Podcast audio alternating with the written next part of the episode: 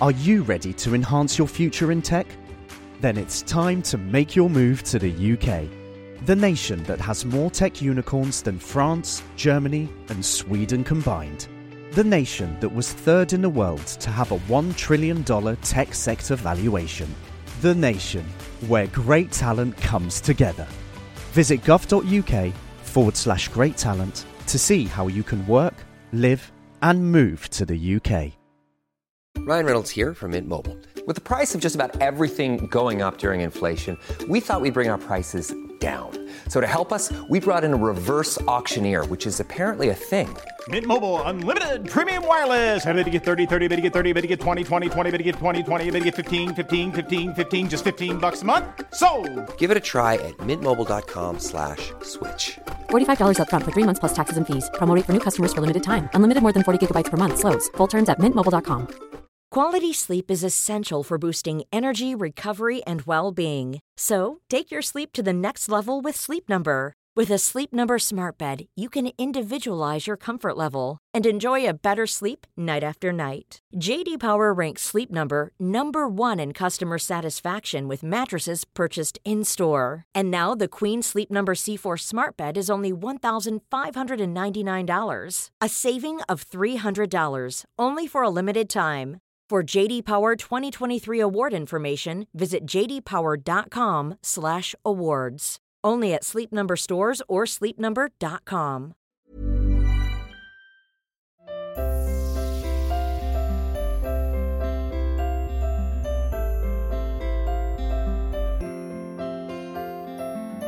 I'm Sheila Shoiga, and welcome to Ready to Be Real Conversations, the podcast series where I chat to people of all walks of life.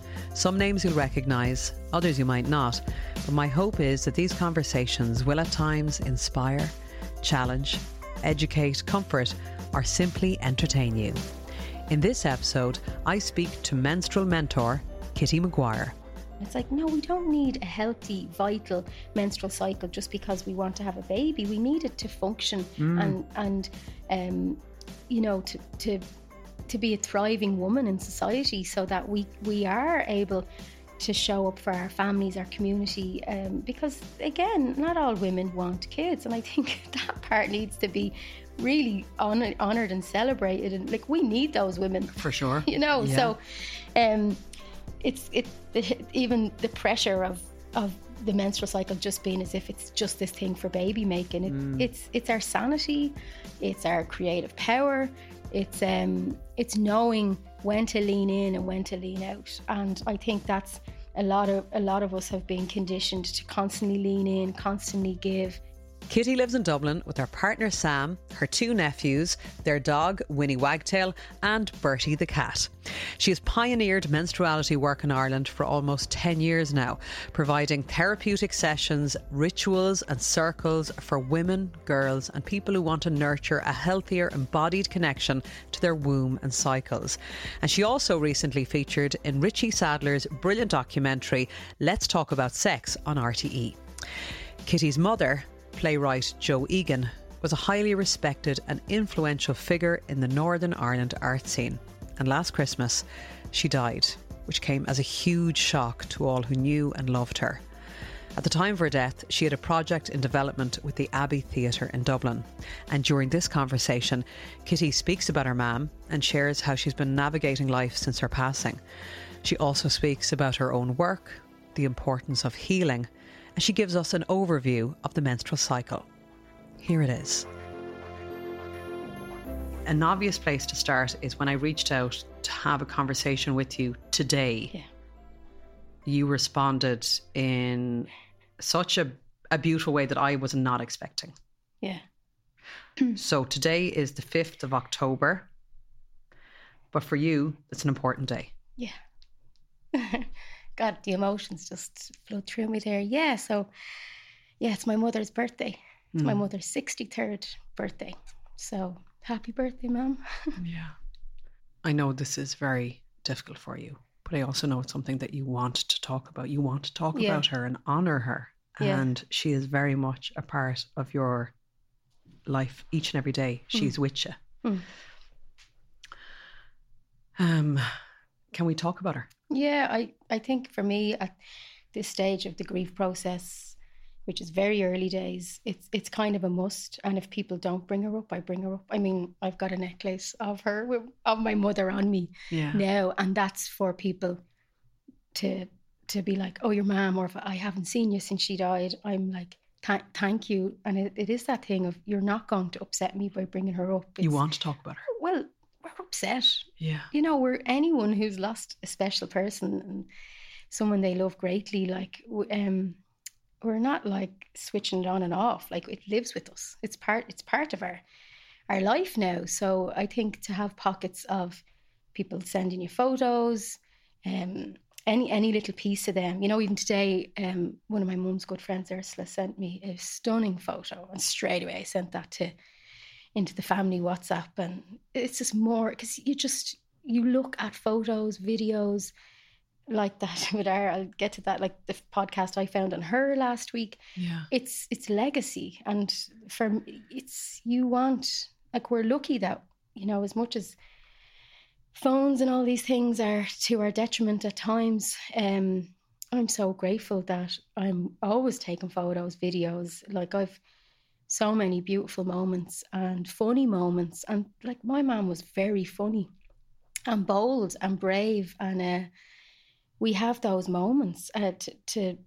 because her grands her grandchildren were her her like her, she speaks about them anytime you'd hear her speaking Yeah. she they're in any interview because she had her own um her own brilliance and successes out there so she always brought like her children she loved us but there was nothing like her her grandchildren you know so yeah it's very um my birthday was five days ago so it's it's always very um Intense. well we've always yeah like she was only tw- 19 when i was born and then five days later turned 20 so i've had big birthdays with her we had our 20th and her 40th together Yeah. my 40th her 60th together so i always visioned us growing up you know we grew up watching the golden girls and if you think sophia and dorothy, Dorothy, yeah. like they practically look the same age yeah. um, I used to think, aren't we so lucky to have such a young, like the, whereas it was tricky when we were younger to have a very young man because of the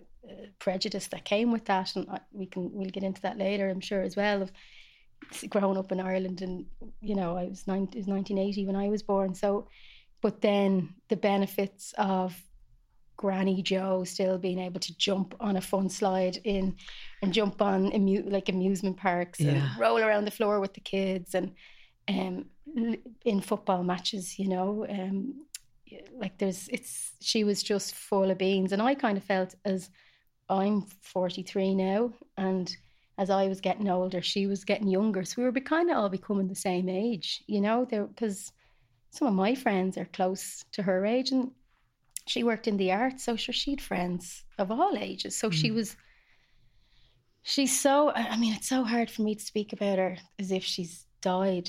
I'm just like and it is that thing of um loss. I'm like, she's not lost. like yeah, yeah. it's it's weird. It's such a I for me the whole year has just felt like um I'm constantly walking into my room a room looking for keys. Like I don't drive, so like I don't. But there's just this void in my system. And um you know even like I didn't have this it's been really interesting to see this journey as well like since I speak about my mom uh, quite openly and in my work because they're not separate. Like I feel it's it's a disservice to me to pretend that ah sure look ah sure. Eh, no it's hell. It's abs some days i am am inconsolable. Some days like your heart is just you know it's outside your body being dragged and thumped around the place. And other days i'm really grateful for dissociation because so i can just say i think i'll thank god i'm parked my system has decided to park that today because i can't feel like this every single day so Yeah. it is just i'm so i suppose aware of stress responses trauma responses my nervous system responses and from the work that i do so in one way it's been like i'm lucky i'm so resourced uh, it's just very unfortunate i have to be resourced um, for such a, a tr- like such a tragic loss and such a loss too soon. Yeah. And for what it's worth, I am deeply sorry. I, you know, I don't know how you're feeling. I don't, I haven't been through that Thank you. type of loss. Um, so I'm not going to patronize you by saying that I get it. I don't, and I don't think anyone, unless they've been through it, can get it. But it's not just, a, um, you know, the passing of, of a parent. It's also in the manner in which she Yeah. left this world. Um, of all the days in the year, I know. and I, I'm only doing this because you said you were Mm. okay to talk about it. But can you bring us back to Christmas Yeah. Eve last year? Yeah, so um and I and I it is important for myself that I I can um say this because because of the nature of the accident um you know there's a, a lot of people don't know and they're not going to text you and ask you so I just kind of feel well now they'll know so I am grateful to have um to be able to do it this way and thanks for I don't know. for just being so um, gifted at holding this space, Sheila. You know, like you're. I really love how you how you do this. So thank you, and I mean that. But uh, um, yeah. So last Christmas, my my partner Sam and I and my in laws, um, the Als, Alison and Alan, um, were over. They're Australians. They were over to visit us for a couple of months, and um, I have my nephews that live with us. Myself and Sam are their uh, full time carers. They're a four year old and a nine year old, and uh, they're brilliant. They're so at the beginning of the year, before the lads had were replaced with us, we planned a little trip up to the Wicklow Mountains just for something different, and um, so we were really excited about that. And Mum, in the last couple of years, had mostly spent Christmas with um, with myself and Sam, and so the tr- tradition on Christmas Eve was to get over to the boys, her grandsons, and do the put the carrot and the Santa bits and bobs, and just see the sisters. And Mum is very much so. She always liked to. You know, she couldn't buy something for one and then not the other. So, like, she was really into into her family. You know, she was um, consider her life was so remarkable. Like uh, my elder sister said that how like looking back, how did she make so much time for us? And you wouldn't know that she was, you know, writing monumental pieces of um, theatre in Yeah. Irish history, you know. Yeah. Um, because to us, she's our mum, our mummy.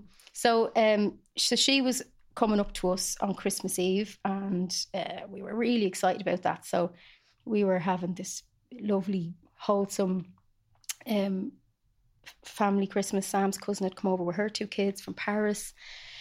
And then my sister had recently moved to Malahide, so Mam was wanting to help her um, get uh, have her Christmas, the her lovely first Christmas, and um, and I'd been saying to my mum, I just don't feel like I want you driving up on Christmas Eve. Um, it I, I just I don't feel happy about it. And Sam and I, um, we were saying, look, them those roads can be a bit. And I'd done retreats and stuff up there, so we knew them. And my mum lived in the she lived in Belfast, but last year had moved to the west of Ireland, and um, she's like, ah, I'm used to the roads. And I, at night time, I said, you're not used to those roads, though, ma'am. So I I just had this horrible. Like I just kept saying it just doesn't sit with me, ma'am, and I'm just I'm just feeling nervous. And she was like, "Grand." Now she was just she did what she wanted. She was like a very strong, um, focused, uh, decisive woman, you know. Yeah.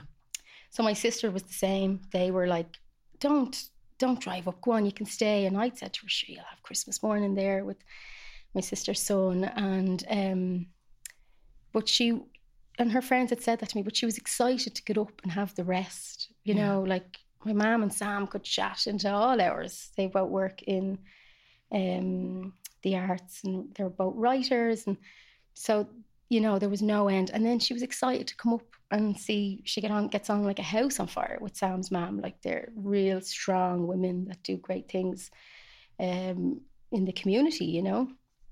And uh, so and, and Sam's dad as well. She was so just so fond, and she just loved spending time. Anyway, um, she left. I think she rang me, and I was like, "You better have your bum on the road." You know, we were having a bit, we'd load of banter, and she's like, "I'm coming, I'm coming," and I put her onto the phone to Sam for directions, and then um, I was like, well, we'll have a hot a whiskey here for when you get here. And we're sitting up and sure we were doing all our presents and the kids were going to bed and we'd left out all the Santa stuff.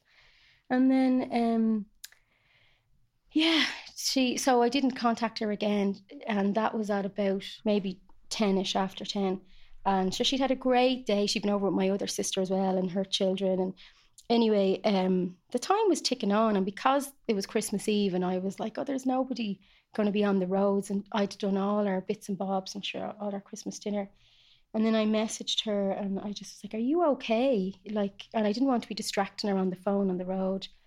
Um, and then Sam's parents went to bed, and then Sam and I were sitting up, and then Sam was ringing her and ringing her and ringing her, and then I just said, "I'm just going to ring the Garda station and see if there's been anything that's happened," and. Uh, yeah, she, um, the guards were, my mum's surname is Egan and mine is Maguire. That's my mother's maiden name. And um, so I rang, because of the location, we were quite on the far side of Wicklow. So I'd rang um, one of the guards and they were like, no, no, nothing's been, it's been said. And I said, well, look, will you call us back? And I said, has there been any accident? I said, it's just very strange um, that we, you know, we haven't heard from her. But I thought if something else happened and her phone was in the car, but then I was like, she would have called on someone else's phone. Anyway, somebody called me back and said, "Oh, can you tell us some details?" And so we did, and we um, and then sure, look, uh, the the door knocked, and I can't. They said, "Look, we'll call up and see you," um, and it was the guard, and I think my soul knew before because I just felt my heart just drop into my ankles, and we just walked into the kitchen, and he just said, "Look." Um, I'm really sorry, but there has been an accident, and there was a woman, a car accident, and there's a woman that fits the age description of your mother, and he just took out took out her driving license, and that was it. And Sam was just it was just me and Sam there in that moment, and Sam was just stunned, and um, I I just said straight away like no! Like and obviously you couldn't scream the house down because it's children are in bed. And I just said um, I'm not ready not to have a mother. I was just like no way! Like I was just this is not not happening. So I was the panic was just it, it was like watching exactly what you'd see in a film. And I and that's what I feel I've watched and then sure um, Sam and I sat, and then sure, Sam's parents came down, and we just hugged and held each other and cried, and then we just had to. Um, then I had to ring my sisters and my auntie, and uh, Sam's. I just I wanted. I felt like you can't tell. I can't have of anyone else tell them, but uh, yeah, it was pretty, pretty insane because then we all had to um, go and do Christmas morning. And um yeah. but I will just say like that um yeah, I, I think the hardship about that is that like as kids Christmas Eve was so magic. It's it's just the the shockingness of it that like we even though like Sam and I didn't have kids in our home, like myself, and Sam, we still always had great magic at Christmas and crack and we'd ring Australia on Christmas Eve because it'd be Christmas morning there. And, but there was just such um, there was such fun in the in the years that we did, like the last, especially the last couple of years. Um, so for us as a family, like it, it, I think it is possible. I don't think there's a worse day because it's if it was just if it had been my birthday, that's my day. But the fact that, um, yeah, we're we're like I'm determined now not to let it. She'd be raging if she thought Christmas was ruined forever now because yeah. you know it was such a magical a magical time but I think that was the the hard thing is that um well look obviously it's hard but for us then um the when the the Garda came I was like well what happened and he just said there was there was another driver um there in hospital now uh, so since then, I, I won't go too into it, but you know, um, the driver survived, and they um, have been um, charged with dangerous driving, causing death. So um, we're now. This is the other like in a typical death or like illness or, but this is an ongoing court case as well. So like, uh, you know, this that is to deal with as well. on top of it. So it's, it's, it is, it's, it's, it's, I feel like, and I said that for months, I just feel like I've watched a horrible movie and it's re and I can't watch horror movies because of I'm just a bit of a scaredy cat. Um but yeah, it is. It's just on my system. It was it feels like because I don't feel like she's gone. Like um like you constantly go to tell her something like when Sinead O'Connor died, I burst into tears and I straight went to call my mom because, you know, yeah, my mum was a beautiful singer and she like I remember her singing um, Nothing Compares to You and but I really wanted like she'd have been raging because she Sinead was such my sister's called Sinead as well, but Sinead was such a um my mom was a real like advocate for her and Yeah. you know and Yeah. I- and just knew because some of you know Sinead wasn't a, was a feisty woman in Irish and my mum was too so truth speaking women are often you know pinpointed and targeted and stuff like that Yeah. like you know they're not they don't get the Recognition. but like like my mom and Sinead, uh, by Mhm. God, they get it to death. Um, so it is. It's it's we're completely in shock. I mean, I can't speak for the whole family, but um, we we're just we're doing our best just to um. It, for me, it's like this can't be the the collapse of me. Yeah. I won't. I refuse to let it destroy me. And I know my sisters. Like we've we've so much to live for, and we've so much to look forward. There's so much great stuff ahead for us all. Um, and she was a real champion of that. And all our, you know, she of any any she was a creative, so anything. She she was just so proud and supportive. So, um, I I'm just I'm great very grateful to have my sisters. You know, it's it's very sad, but um, we miss her deeply. It's, And you're honoring her by navigating life the way you are, by speaking about it the way you are, and by wanting to enjoy life as well. Because, as Yeah. you said, that's what she would have. and we do find laughter. Like even the other day, for my birthday, like I genuinely had a happy birthday, and I was last week. I was a mess. Sure, when you messaged me, I'd woken up that morning, and I really needed to hear her because the twenty fourth of every month, naturally enough, it just kind of grabs me by the ears and knocks me all over the place. Yeah. Um, but I woke. I was more so shook on Sunday or last Monday, which was the twenty fifth, and I said I need to hear her. And I said, "Geez, I wonder is she on a podcast."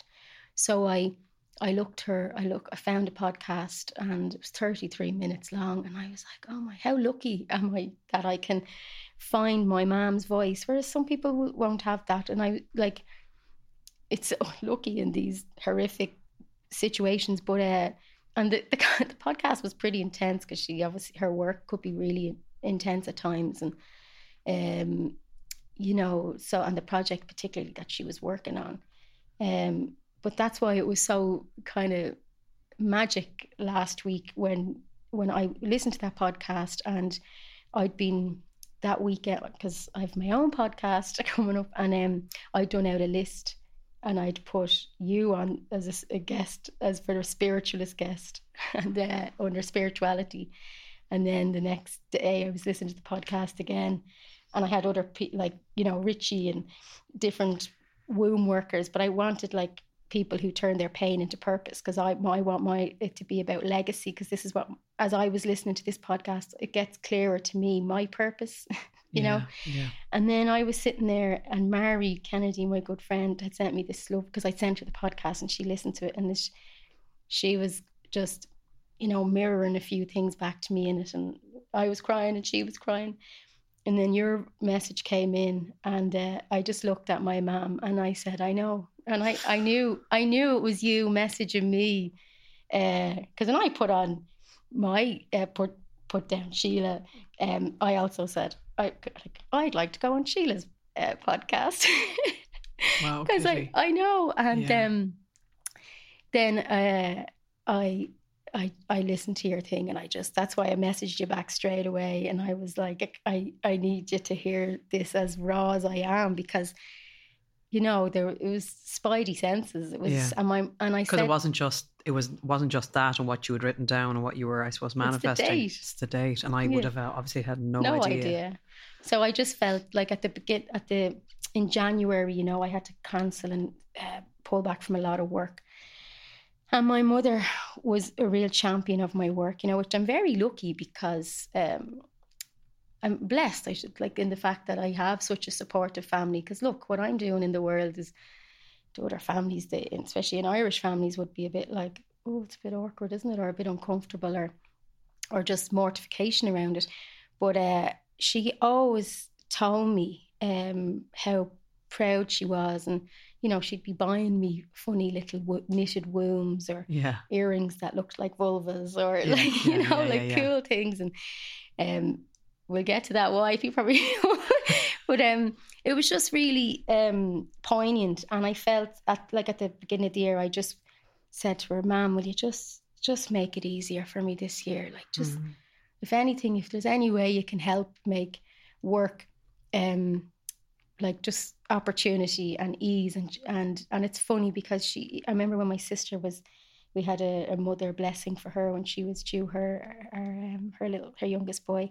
Um she uh, we were we kind of were like had this big cauldron and I think a friend had gifted me cacao. My mother um stirred in for my sister ease um and uh, as much ease in your birth as possible. Yeah, and uh, and I just saw and I was like, oh, that's actually lovely, you know, like to think it's not going to be easy, but for it to, to have ease at times, and um, so I always hear that really stuck with me, and I think as she was a woman that strived a lot, and it, there wasn't ease, you know, she had us so young, and life was very was was tricky and Yeah. and and hard, but uh, yeah, so I feel it's been quite um, poignant the fact that I was on last Monday morning in bed crying, thinking of of her legacy, and then I was getting all nostalgic, going, "Well, God, wouldn't that be a, a wonderful thing if I can create that through my work?"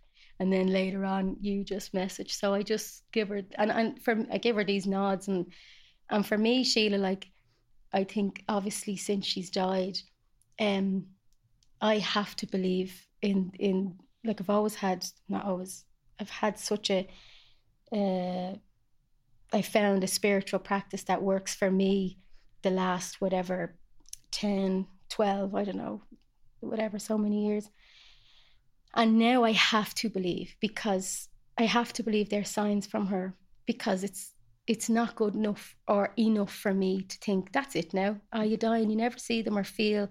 So um I'm not thinking that there's uh, she's sitting up there on a cloud with God and Sinead O'Connor smoking fags. I mean, I'd love to think that that happened, but like I believe in in spirit, and Yeah. I feel like um there's an it's a, it's it's an energy, and I feel you know the morning at Christmas morning I was in bed, and our little four year old man came running in for hugs and kisses because you know he could see I was crying, and this black moth flew in, and I thought it was um, just this black moth. And sure, this is if you think Christmas Day, so winter solstice time, so animals are in hibernation. But actually, as I opened up this big window, um, a, the moth turned into a big red, a red admiral butterfly, and it opened its wings on the window, and my whole system just went whew, because when we were kids, my granddad's house down the west of Ireland, Ross Hill, which is my mom's house, um, now, and uh, there there's red admirals all over the hill. And Grandad used to always talk. My mom's dad, Paddy, um, would always talk about red admirals. And I've never seen a red admiral or a small tortoise butterfly, or there's a couple of different butterflies. And even the kids now, like where they're just like they're everywhere, you know. They're and I'd be with friends and they'll go, "Oh, here's Jo," you know, and um, but it's been amazing. So for us to kind of, and I know for some they're like, oh, how cliche a robin or a butterfly, and it's like, yeah, but it was Christmas morning, flew into the where like it wasn't there the whole the whole time, and it obviously was there, but um, I just opened the window Yeah. and I said, um, "Look, I, I, I know you're here to tell me that you, you want to check up." And I, I just opened the window and I said, "Ma'am, you have to go." And I, because I said, "I need you to cross over, like whatever. I need you to. We will never be the same, but we will be okay." And I was like, "I can't."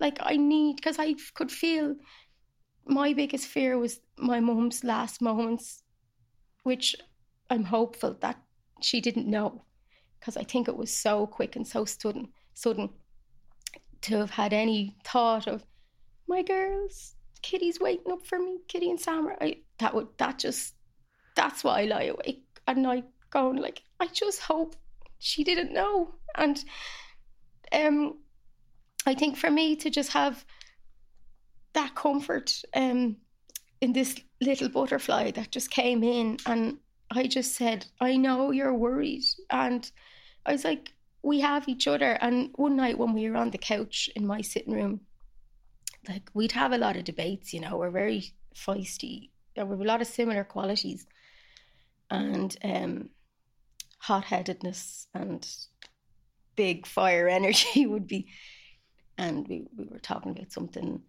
and I think she legacy came up and she said, "My biggest hope is if if I ever did go, is that you girls have each other." And uh, and I just said, and I said, and we will. And I said, and if anything ever, and that was only like this time last year. And I was like, if anything ever Yeah. did, I said, we do have each other, ma'am. Like just because she just was like always saying we used to get annoyed. She'd be saying, "No, look after her," or like, and I'd be "She asked, is she checking in on you, telling you to look after me?" And she did because, you know, it there it was tricky at times. You know, she was a young mum, so I suppose my mum always felt like she'd stuff to make up for, and then I suppose I can see now, and I think anyone. Then when you do start rearing kids, you're like, oh God, it's hard. And for her to have been, she was 15 her first, 17, 19, and then 24 and her fourth. Um, for what she and what she exposed us to as young children and food wise and you know like it's when i look back it was i'm 43 and i'd struggle to cook a meal every a home meal homemade meal every night whereas nutrition and um, culture and arts and like she exposed us to amazing stuff even though we we lived in you know a working class estate in Baldoyle you know growing up. But um there was a lot of magic a lot of love like lots of chaos. And um but I do think she felt she had a lot that um she could have done more at this. Whereas I think looking back yeah we can pull our childhoods apart apart and but then we all realize as we get older every family has their their challenges. Yeah, of and course. and i think for me if anything it's just saying family is is number one. And and our people are close and our close people are our family as well. So this year my world has definitely got very small. And um yeah your clan just wrapped in around you and, and like so it's it's it's a precious time as well um and how we we just kind of are showing up for each other or just being kinder and understanding to each other in our in our grief process process because everyone i think that's the thing in families navigates it different. So yeah i'm i'm grateful for the little the little sparks of magic because they do just give you give me that sense of connection. So i'm i'm here today Mm. Thank you so much for sharing and letting us get a sense of get a sense of who she was and and and you know her spirit is very much still here. You're still so raw. It's still such early days of your grief and I don't want to be insensitive now but kind of shifting into the work you do, but the thing is I suppose it's so intertwined yeah and your mum was really proud of what you were doing and what you do do and continue to do. So, for those listening, and plenty of people listening will be familiar with your work uh, and be probably like me admiring it. Maybe they've done different courses, but you um, you do so much. And I think I suppose really what I would love is if we could distill it down and talk about the essence of what you do, which is looking at our monthly cycle. Mm. Um, so before we get into that, I suppose could you give us an overview of Red Alchemy? Because I know you have lots of different branches Yeah, and different elements and different things you're exploring, and educational empowerment is at its core. Yeah, I mean, um, it's definitely grown its own legs since. I suppose um, at the heart of it is um, red alchemy is turning your pain into purpose, and um, what that might look like for some people um, is menstrual disorders, womb trauma, womb stories, and um, befriending their womb, befriending their body. Um, I mainly focus on the menstrual cycle at the moment. I do, like, I, I work with in menstruality, which represents the full spectrum of womanhood, which would be the menarche years, our first bleed years, the menstrual years, so that would cover all pregnancy and postnatal, and then the menopausal years, and then the mature years. So menstrua- menstruality um, is a word that represents the full spectrum of womanhood. So I did have to niche down, and um, because it's where I was at in my life as well, and I was, you know, like focusing on my fertility. Um, and I suppose um, I was looking at our biology, so my hormones, my nervous system, lymphatic system, digestive system, um, all the systems, and that's one part, and that there that's all really really important. And mostly we go to an external body for that, like an endocrinologist or, um, you know, if we don't know anything about it, or like you'd hit like Google or something, and you'd probably people would tap into a bit there, and then the other part, so I, it's quite a comprehensive through a holistic lens. So it really is that body, mind, spirit. Then um, we've got the educational side there, um, and then it's going into the spirit and the sacred. So the spiritual side of it would be, um, for me, for people who are who find that word spiritual or spirituality tricky. For me, spirituality is nature. It's life. It's all encompassing. It's it's it's everything. So, um, nature, nature cycles. You know, and the menstrual cycle is is a um, like menstruation is a highly shamanic time in our, and we're very very very connected to the spirit world in that time. But a lot of us that's just been numbed, repressed, or um, shamed, or just um, silenced in the body. So then that that's the spirit side, and then the sacred side is um, the ritual and the ceremony. So, you know, say for example, you know, women like us here, um, it, you we I can hold space and ceremonies for you to revisit your first bleed and um, reframe that Wow. because yeah, Yeah. was that Mm. was that a tricky time or was that a big time? It was a tricky time. Yeah, I could really feel that. Um, Mm. so exactly. So Sheila, here you I was were- scared. Yeah, Scared. and this is the thing. It, it's you know I'll I'll quote my mother here. it's like uh um, people say you can't change the past, but you can. You can change the moral perspective on the past. That's what happens when people speak, and that's a piece from one of my mother's um, a cracking everything piece that she did, and that's what I feel when I read that. I went, that's what we're doing here, because by you speaking and reframing and revisiting menarche at whatever stage of your life. Like even women that go, like I've held space for women going through hysterectomy or losing their cycle due to cancer or, or different illnesses, um, and losing their cycle suddenly because, and then the grief of like my cycle. No, no, I, I'm not ready to leave my menstrual years and be thrown into spontaneous menopause.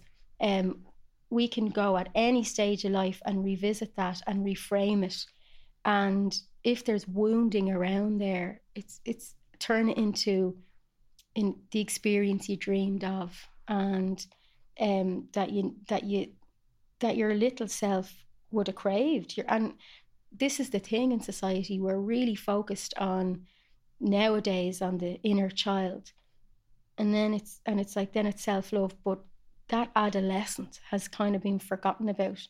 So it's like, well, Jesus, if you've done your inner, chi- inner child work, wait and you meet your inner adolescent because she's raging, you know, Yeah, or she's yeah, yeah. afraid, or she's, um, you know, she's met parts of herself that uh, were silenced, or like she, she really learned the fawn response at like how to become this good girl.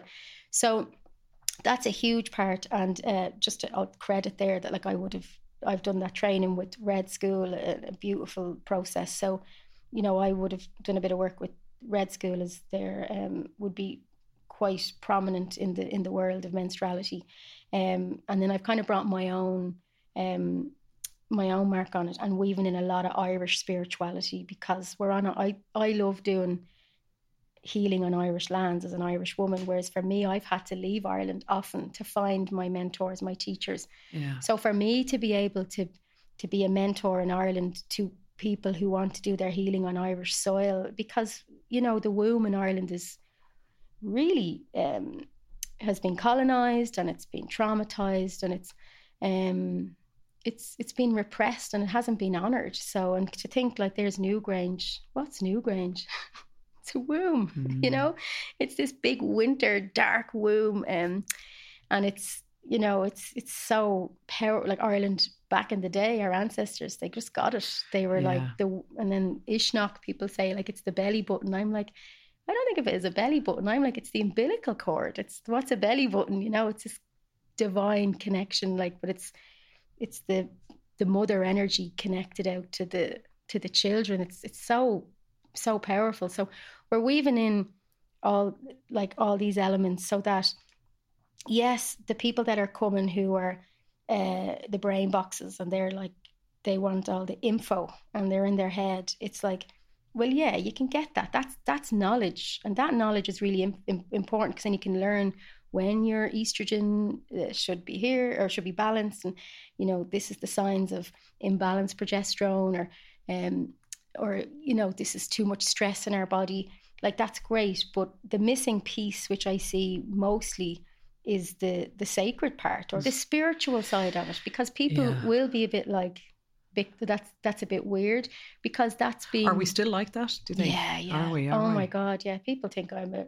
I, I mean, I kind of laugh at it now because I'm like, well, I'm quite happy and content in my body and my life, but before this work, I wasn't. And you know, for me, what's been coming up massively with, with Red Alchemy because it started with just women. Now it's in schools, and now myself and the dog are doing like Yeah, yeah. storytelling for first periods and stuff like that for six year olds.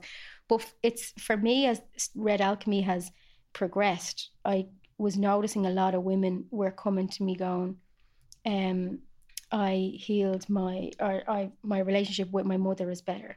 My relationship with my sisters, my woman wound. I had so much jealousy to other women because in society we've had no mod we haven't had a model, a healthy model of go women and women are great and let's honor women. Yeah. Like we're really trying to pull that in now, but like, you know, our grannies definitely didn't def and their grannies grannies definitely didn't have it.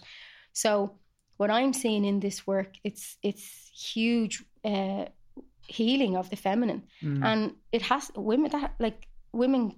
We can't sit around go blaming this on men because they haven't been modelled it either.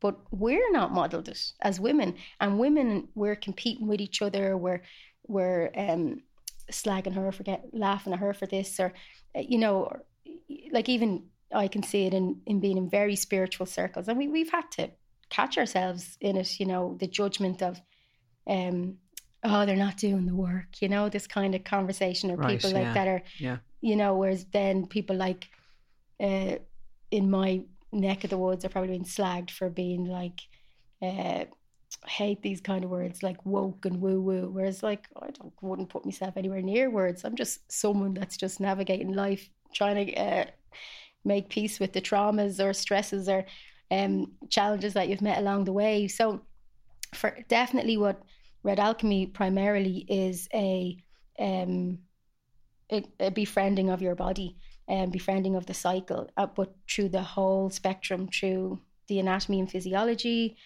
your own biology, um, cycle awareness, and that's like menstrual cycle awareness, uh, seasonal cycle awareness, moon cycle awareness. So just starting to become aware of that's in, this. I'm impacted by uh, the full moon. You know, let's use that. Everyone knows about the full moon. Um, or like I'm really impacted when I'm like when I ovulate. Like typically, you know, the typical archetypal explanation for ovulation would be to tell women to get going and get busy, get out there, lift your best weight. Weight like that's when you've got the most strength and run your fastest marathon. Whereas for me, I'm a bit like, no, that's we, we we actually need a nice quiet time there because that's just going into excessive doing again. Mm. And it's like going yeah. run for hell for leather in this window because um, you've got these hormones. So it's kind of that are giving you allowing for a bit more, but it's like, no, we can't jam everything into this tiny window. So it's kind of um, it, like re- realistically, like I, you know, spoke about this. There's women that have kids, and then there's women who don't have, or people who care for kids, or mothers, or and then there's people that have, don't have children for whatever reason. And I'm going, that's, I used to be that woman that could say, I'm just going to log off work for, you know, I'm going to go out into the na- nature and I'll do some painting with my menstrual blood. Whereas I have two kids now, like I'm like having a menstrual, like having a bleed. Um, I do just say to the kids now, can you just, can I have 10 minutes? Yeah. Just give me 10 minutes. And that might be going up, sneaking up to the bed again. Whereas I know it's looking at it very and finding your way sure. in it. But and like you did talk about it there, and some people want just the information. And I, I, maybe I'm kind of realizing, am I one of those? Because when I spoke to you about kind of the the loose idea of this chat, I kind of saw it as it it would be strange not to to give time and space and talk about about your mom, but also I was I was thinking like, well, let's talk about the cycle, and you know, you know, let's talk about the phases in the cycle because I find that yeah. It's very informative. While some of us might know it, others might not, or some people have forgotten, and I think it is information that is of value. But as you said, there's so much more than just this is the phase you're in right now, or whatever it is. And I certainly know that um, with my own fertility as well that when I really started to tune into my mm. own body, you know, I realized that, yeah, on paper, I might be meant, air quotes, meant to be ovulating certain days. Yeah. But that actually, if I really tune in to what my body is saying to me in terms of my own my own bodily fluids, fluids yeah. that actually no, I'm not actually ovulating then at all. I'm ovulating at later or earlier or whatever it might be. And I found that really fascinating. And I realized that actually we can sometimes be going through our lives and while we might think we're in yeah. tune with our bodies we're actually quite disconnected Completely. often and i was like i i i have to like it's a battle for me um you know for, to to to be in my body. You know it's my body knows what it's like to just live disconnected. And um i think that's i think that's quite a, a well-known place for people. And then that's safer for a lot of people because if that's what we've grown up known is like um being in a like in the fight or flight response uh you know like to rest like to really like I teach yin yoga as well and to and that's like some people are like what does that mean how many yogas are there but I'm like well it's the yoga that you it's the stretching part of yoga and it's it's the it's really still and um, stiller. It's qu- it's quieter. Um, I don't tell people to be still, but it's it's not like jumping around a mat and getting like building up a heat heat in your body. I can see in like in that in my own system, like learning how to like just sit and be in the space, let giving people their like their experience, me not making the experience about me or impacting their experience too much, giving just enough so that they don't run out the door because they're so afraid or so it's not even afraid, so uncomfortable to be left with their nervous system. Yeah. Because if you have a lot of anxiety and you're you know, so I think that's that's the hard thing and for me I'm in this work because lived and learned experience and like I would say this a lot like I lived on my bike and could have been teaching 20 classes a week Pilates, yoga, ballet barre, anything. And the only time I sat down was on the seat of my saddle or the toilet seat. Mm. I would eat on the go. And I remember going to a naturopath one time and I was, the, the train journey nearly finished me off because I had to sit. And then by the time I got there, she was like, You're like a zombie. What did you do before you got here? I was like, Just sat on the train. And she was like, You are exhausted. And I'm exhausted running around teaching everyone how to do yoga, how to relax. So it's really interesting seeing that, that what I was gravitating to. And it's a it's it's not something um that you ever get to the end with. Like, you know, um I I had what I what is good though is that like I lived in chronic pain with in my in my bleed phase and was eating painkillers, whereas now I don't really have pain, um, and I know just to relax and uh, That's incredible. it is incredible. Yeah, for me, like like I could have been sculling a packet of Nurofen and all sorts. And a lot of people listening will have that experience, which is why I think the work you're doing is so important.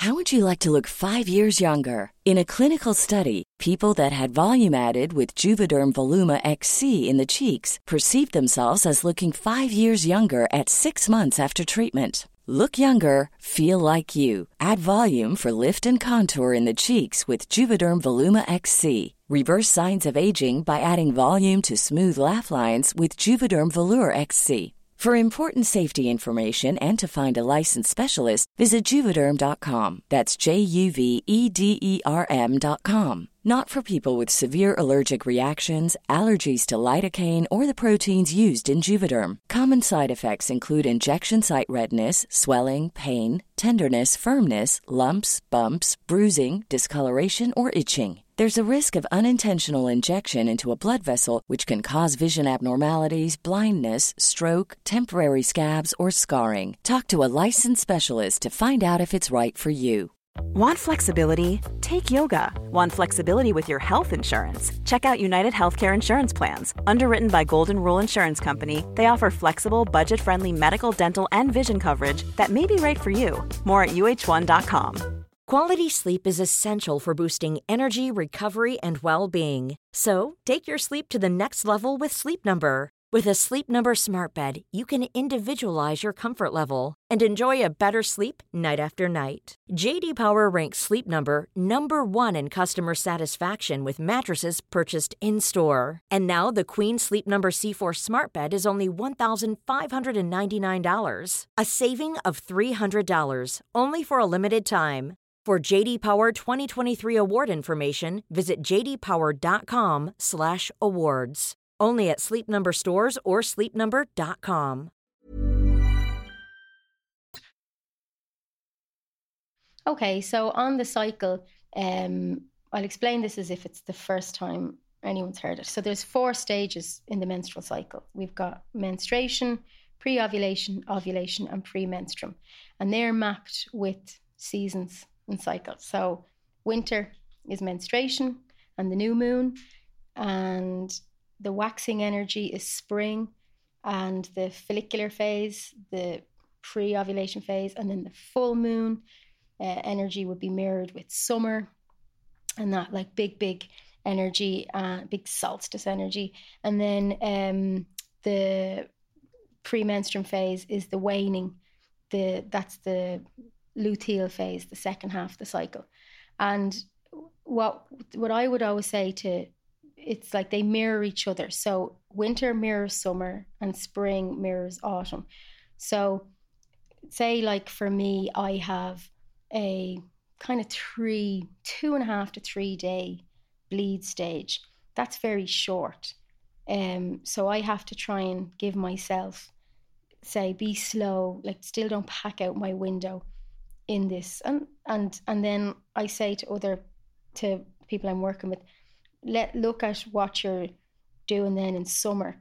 That doesn't mean because you're doing less, like an awful lot less in your bleed phase, your inner winter phase, that you do an awful lot more in summer because the more I'm doing this work, the more I'm like, no, like we can't just pack out one stage of our life because if we again, if we just leave everything to inner summer, um, that's really hard. And actually, as I started teaching this work with women and people with a menstrual cycle, I would say I actually don't feel like I'm invincible and superpowers when I'm ovulating.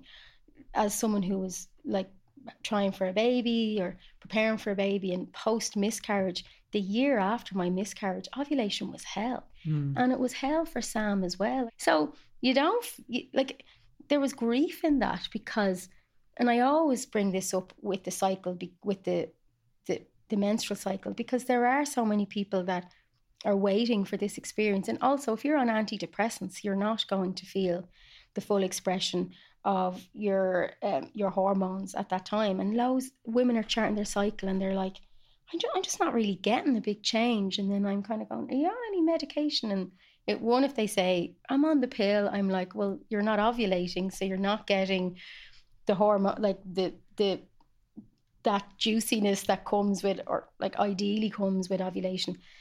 So the thing is, it's so personal. Like this is the beauty of its autonomy. This is what I, for me, the the biggest gift of this work is that you don't have to go to other people. And in a time when you know everything is so expensive, it's literally just you, your pen, your paper, or like people you can put in your app because it's it's it's if I the people say if knowledge is power, I'm like wisdom is informed choice. Because mm. if you go mm. into a doctor and you are like, here's my data. I've collected myself. It's not in an app, or it's like you're going. No, I've noticed this, and um, and a lot of people. I see this with a lot of like um, students. Uh, some might have PCOS. They're single. They they're not thinking of having a child yet, and the doctor's like, "Come back when you want a baby." And I'm like, "Well, yeah, you can't have a woman just walking around with a 56 day cycle. Help her now. Yeah. So that the day yeah. she does say, I'm ready to conceive.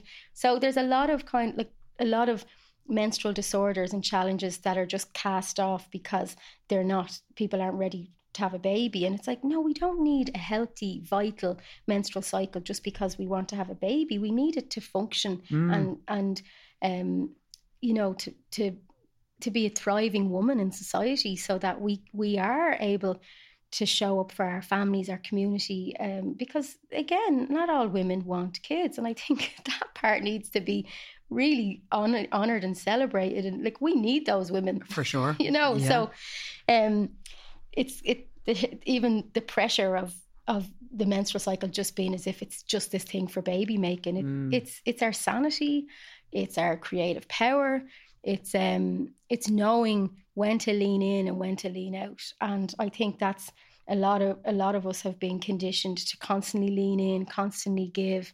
And even a friend, a conversation with a friend yesterday who's coming up to 45, who's a real sweetheart. She's saying, I'm even noticing in myself, I'm getting a bit like, ah, you know, like, no, no, I'm not doing. Whereas I was saying, yeah, because we're not in that maiden energy of like, yeah. I'll do it.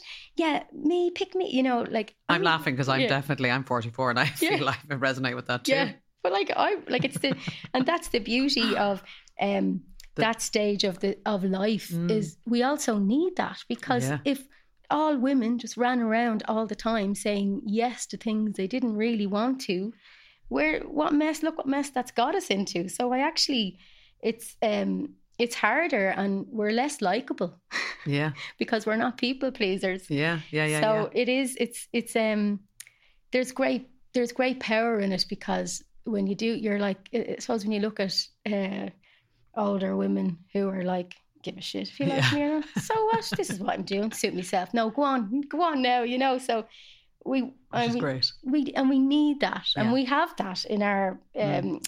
we see we know those women and we also know the burnt out matriarchal woman you know so before we wrap it up um if you were to give any advice for somebody who because i am i'm literally moments or hours away from my own period so um and I, I, I, I know, I know, I just, I, I sense it's, it's on the way.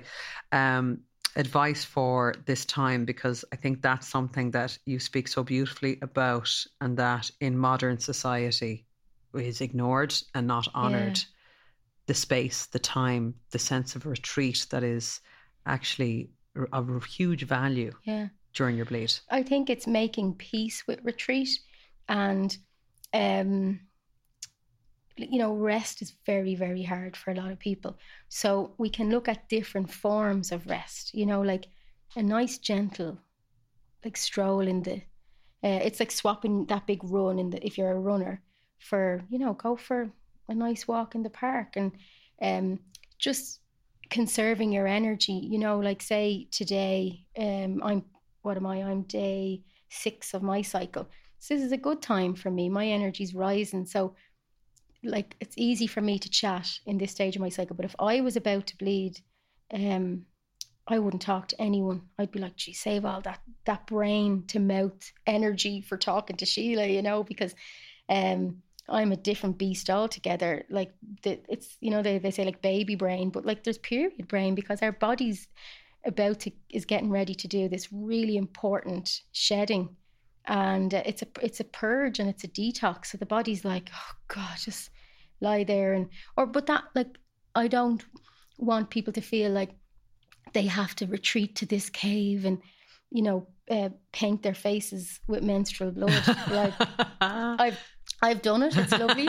Uh, but it's kind of it's like it's finding what is is your version. Yeah, and everyone's different and yeah honoring and there's shame like there's the shame piece in there as well sheila. So it's kind of like i do have a, a family culture that you know men's talking about the menstrual cycle was always there like menstrual products were always on show um uh, so if you grew up in a household where there was kind of sniggers um or you have a partner who's a bit like oh she's on the rag oh this one's hormonal the sh- that's shaming Mm. um, so you're probably not going to feel like, oh, can I just, I'm just going to go up here and lie down for an hour because I'm bleeding. Like th- that might be met with a, a few cheeky comments. Um, so it's kind of, it's, it's knowing your audience um, and, and going in, um, figuring it out in your own body first before you start sharing it with your family or your community so that it is embodied in yourself and that you know what you need and so that you can have your food prepped or you can if you have a supportive partner like that or a housemate you know not everyone has a partner. I think it's just it's it's re- it's retreat on your terms and i think start um very s- slow slowly because any you know that like it's like i'm going on a diet i'm gonna I'm not gonna eat this not gonna eat that. Like you might last uh, the first half of your cycle by the second half you're eating it, your horse and everything into you. Like whereas i think that's the thing it's it's it's slow steady bringing in little pieces at a time so it starts to become part of it's a lifestyle choice. It's not just one little piece. It be it's you live your life because it's it's supporting you. It's making you feel more connected to yourself happier. Your relationships with your friends your family your your lovers whatever they improve. So it's it's on on your own terms. So i always say that if knowledge is power wisdom is informed choice Thank you so much for being here, um, for sharing so much with us. And I know that if we had another hour to record, we'd easily fill it and then some. Um, and I know that the courses that you do are comprehensive, so you do varying de- lengths and degrees of, of Yeah. what people want to learn. So this is this is very hard to condense what you do into a short time frame because obviously I wanted to give the conversation time and space to talk about Jo and then also to talk Thank about the work that you do um, so that it, it is all so intertwined. But for those listening who want to find you, you can find you online. You're on Instagram, you have your own website. So if you want to Mhm. give it a shout out there for people. Yeah, so kittymaguire.com and then my Instagram where I share kind of, I suppose I'm most active and I sh- kind of share the cycle and just different womb um, womb supports and uh, that's Kitty Maguire Menstrual Mentor. And for somebody who may be listening and like I did at one point during the conversation, really resonated with something you said in a big way and brought me back to a time. Mm.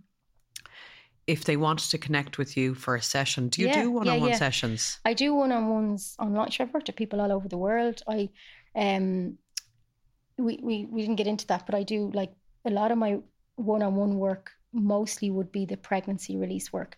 Um, but I also do hold, and that's like so. Say if women are on fertility journeys or they're making peace with um, abortion, miscarriage, stillbirth, um, it's to honor.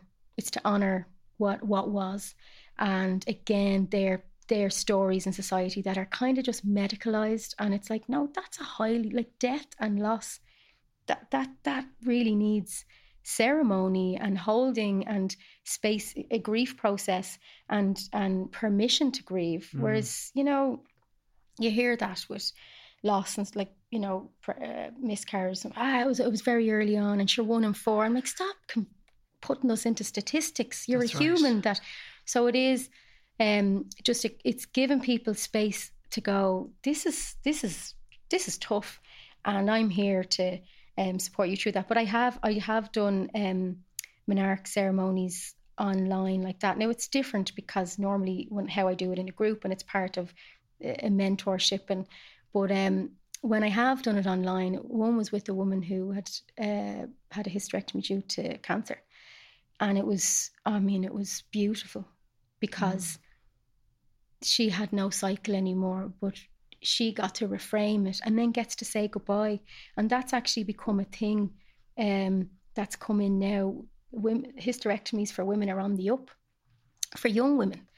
So like they're they might leave the ovaries or but um so that's that's been something that's been coming into my field as well the last couple of years is just to honor the womb because it's such an amazing mm. organ that like just isn't um loved or honored and it's kind of people only think about it when they, it comes to babies but like not one of us would be here without the mighty womb so mm. i think it's kind of um, to to give people space and because the womb has has been an enemy for some people like do you speak to somebody with chronic like the worst endometriosis like t- like t- tell them oh love your womb they're like what but it's yeah. looking at the um, again, looking at that piece as a as a whole and coming in body, mind, spirit, so that it's um, so that they can find a way in, and it's not your womb's fault. It's not your fault.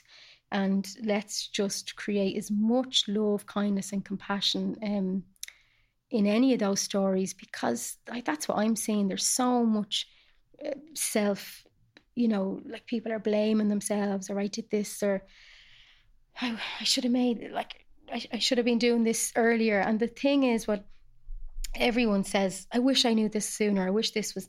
Uh, th- why wasn't it taught like this in school? Because they didn't know, and we have to stop blaming what we didn't have and look at what we do have now. Mm. And also, it's not just down to the schools; it's it's the culture of the family.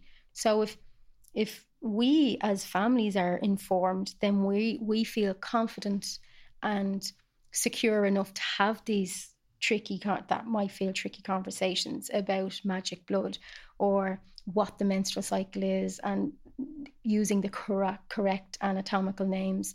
Um, and and that's that's it's because then it's us taking responsibility instead of handing it over to the schools. It's like yeah. like like that piece we did you know with richie and stuff. So it's kind of like it's it the schools are getting a bit of the blame, but it, we're all part of it. So it's like let's all like everything. It's like we're all trying to catch up and get informed as much as we can on so many different topics.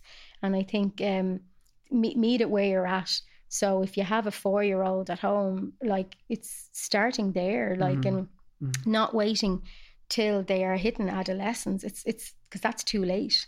Yeah. Because the shame and, and they're already like we can see that with our nine year old, like he'll kind of roll his eyes and go, he's going to be so embarrassed he said that to you when he's older. Whereas t- the way I would talk about menstruation or um, sex ed, you're having age appropriate conversations with a four year old, and then that conversation will be slightly different for a nine year old as it would for a 14 year old yeah. um, or a 17 year old. So it's, it's I think But it's embracing the right yeah. level of chat the whole way along. So it's not age just appropriate. this talk at a certain age. Yeah. Look, I think you are a powerhouse. I think you're such a gift to all of us. Um, it's been a real thrill for me to sit down and talk to you. I feel like I want to uh, book in for a one-on-one session with you as Yeah, well. yeah. So maybe that's a chat we have after. But thank you for your time, and I know we've only scratched the surface, but yeah. um, Thank you, Sheila. I think you've also given us so much to think of, and also I'm deeply sorry for your loss. Thank you. And just to say that it is, I feel I, I didn't get to say that before, that for people that are in the thick of this pain, um, I used to focus on the generational trauma. Whereas no, and I, it's generational healing. And I think, you know, how I'm living a parallel process with my mom here. And even in her death, she's still sending me messages and giving me advice. And for people that we can get hooked into our the story that we felt defined us. And it's like like that quote that my mum said it's it's going um we we can meet trauma in our life but we can also meet great healing. And that's what is for me like is, is is such a huge part of my personality and who I am on this planet is that uh I can't just look at my mother's death, my menstrual cycle, my miscarriage as these traumatic events that happened in my life. They are. They've shaped me. They'll cha- they've changed me forever. But um, I get to decide. I I I get to decide for it to become generational healing or ancestral healing, because um, I know how to do that Yeah. and that's that's what i'm trying to share and get the message across. It's like yeah we can come from the worst background in the world and the worst pain but we can um we can find our way. Yeah. and it's it and that's the the scary part is where do you start? But i i didn't have a me when i was younger with my womb stories. And i have grief going oh maybe i'd have had my baby by now if i'd have met but even having compassion from i've helped so many women conceive i haven't been able to do it for myself i would have had great Yet. shame in that yeah yet it's coming she's in there in the post Mm. but um so i think for people who are feeling um stuck in the collapse of their grief their trauma their pain um you get to um turn this into your your story of um pain into into purpose Thank you. thank you sheila To get in touch with Kitty, you can find her on Instagram or simply go to our website, kittymaguire.com. And if you enjoyed our conversation, please spread the word. You can share it with your friends, your family, or on social media. And you can support what I do in all the usual ways by clicking follow, giving a quick rating, or leaving a little comment. Thank you so much. You've been listening to Ready to Be Real.